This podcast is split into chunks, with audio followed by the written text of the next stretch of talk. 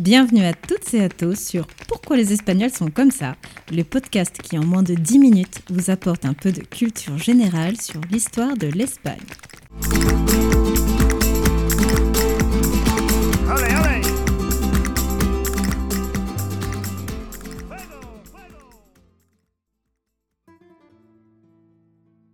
Dans le précédent podcast, je vous avais présenté les Ibères qui s'étaient implantés principalement sur toute la côte méditerranéenne dès le premier millénaire avant Jésus-Christ.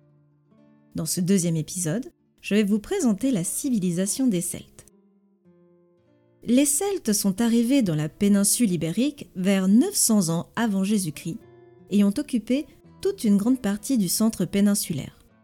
Ils partageaient beaucoup d'attributs avec les cultures celtes du reste de l'Europe, comme la langue, l'architecture et leur appétence guerrière entre autres. Les différences avec les autres Celtes de l'Europe se sont imposées par le climat et la géographie. Même s'ils étaient sédentaires, ils maintenaient quelques traits de leur passé nomade, comme l'élevage transhumance, c'est-à-dire qu'ils déplaçaient leurs troupeaux selon les saisons vers une zone où ils pouvaient se nourrir. Ceci servait de complément à l'agriculture de subsistance, qui est une consommation propre et moins commerciale. Ils sont décrits par Strabon et Diodore de Sicile comme indépendants, héroïques, arrogants, vantards, turbulents, mais surtout robustes. Les sociétés celtes étaient régies par la noblesse et le clergé. Cependant, contrairement aux Celtes de la Gallia, la caste des druides avait moins d'influence que la guerrière. Leur élite dominante se composait donc de guerriers. D'ailleurs, sur les tombeaux, on retrouve le symbole des armes comme un symbole de prestige. La noblesse était constituée par des guerriers les plus riches et les plus braves et dirigeaient le peuple. Tout comme les Ibères, ils avaient la réputation d'être d'excellents mercenaires.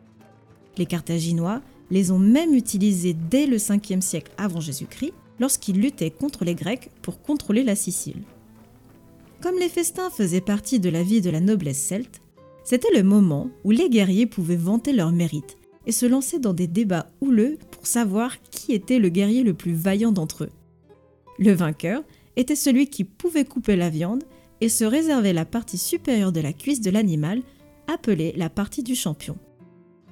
Il faut savoir qu'ils étaient de très bons cavaliers et leur tactique de charge frontale consistait à hurler pour effrayer l'adversaire. Le clergé, lui, était constitué de druides qui provenaient de l'aristocratie. Ils assuraient différentes fonctions, comme assurer la transmission du savoir traditionnel à la jeunesse, conseiller et assister les rois. Ils servaient également d'intermédiaires entre les dieux et les hommes.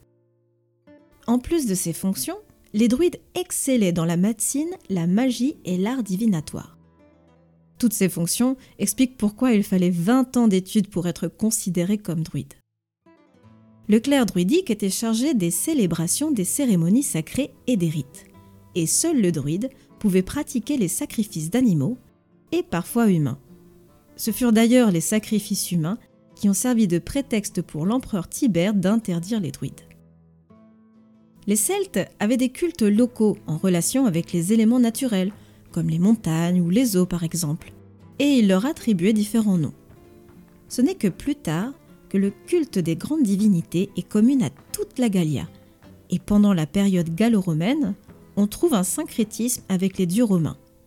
Par exemple, la divinité Esus, qui était pour les Celtes le dieu de la guerre et de l'élevage, fut assimilée au dieu Mars des Romains.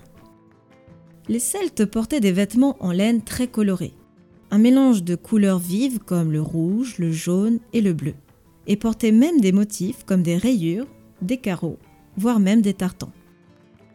Les femmes portaient de longues tuniques et des peploums comme les femmes grecques, alors que les hommes portaient des pantalons courts appelés bracae ou brassae qui étaient tenus par une ceinture. Comme les Celtes ont été les inventeurs de la côte de maille, certains guerriers la portaient. Les coutumes des Celtes sur la péninsule ibérique ressemblaient à celles des Celtes de la Gallia, comme leur habileté en métallurgie que l'on retrouve principalement dans les armes et les outils agricoles. C'étaient les maîtres incontestés de l'artisanat du fer et du bronze, qui étaient leur principale source de commerce. Leur tradition se transmettait oralement car ils n'avaient pas d'alphabet. Et comme ils n'avaient pas de monnaie non plus, leur commerce se basait sur le troc. Ils avaient une économie autosuffisante, et ce n'est qu'à la fin du IIIe siècle que les Celtes ont frappé leur propre monnaie en or, s'inspirant des traditions grecques et romaines. Mais il faut avouer qu'une grande partie se basait sur le pillage et les guerres, car ils avaient avant tout une culture guerrière.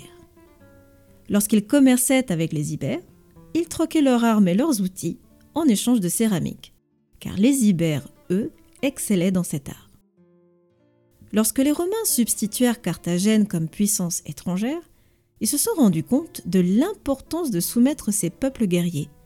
D'une part, car ils étaient une menace pour les peuples romanisés, mais surtout pour garantir la sécurité des routes de commerce pour l'exportation des produits, comme le vin, l'huile et l'argent.